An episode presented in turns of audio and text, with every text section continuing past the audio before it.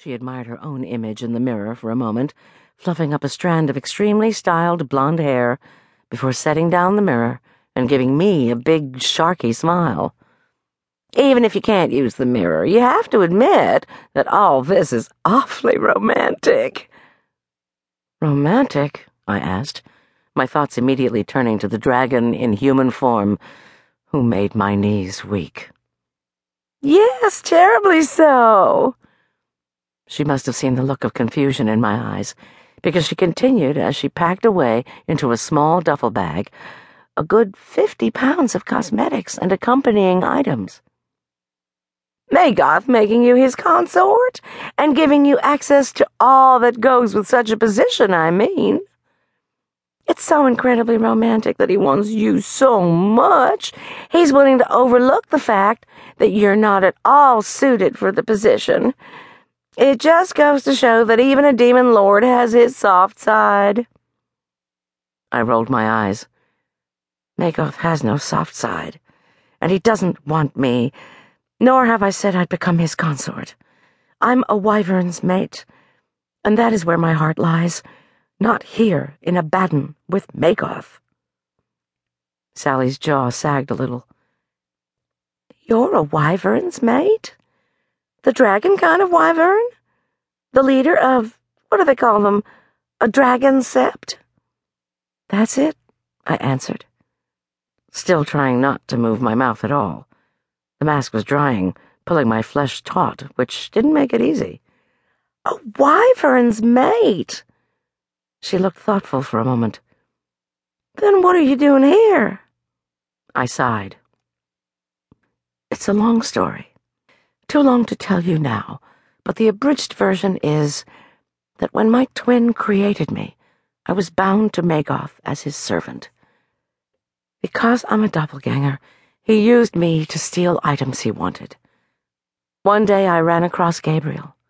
He's the wyvern for the Silver Dragons. And we discovered I was his mate. Magoth found out about it and demanded I steal a priceless dragon artifact for him the Lindorm phylactery. I refused and gave it to Gabriel instead. Her eyes, kind of a muddy green, almost popped out of her head. You refused? You went Dybbuk? I nodded.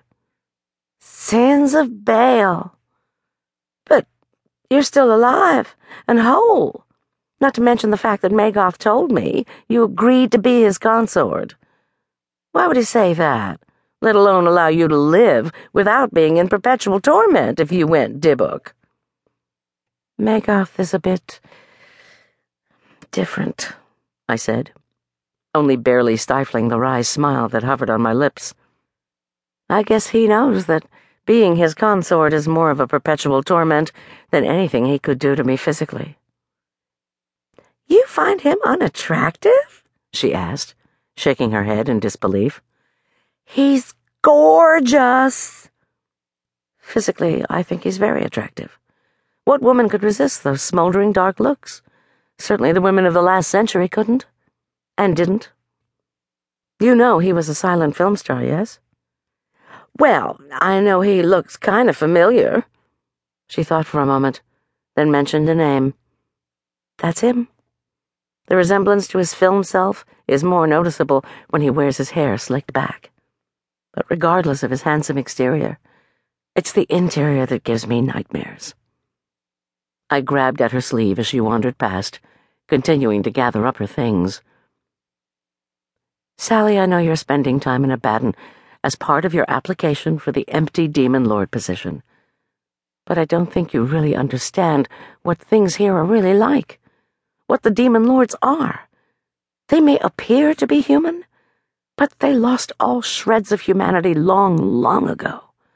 And Magoth is no different from any of the others. Well, except he may be slightly more airheaded than the rest. Not the biggest garbanzo in the three bean salad? she asked with a smile. I gave her a wary look. Not even close to it, no. That's all right. She patted my hand for a moment, then turned to preen in front of the black draped mirror that sat.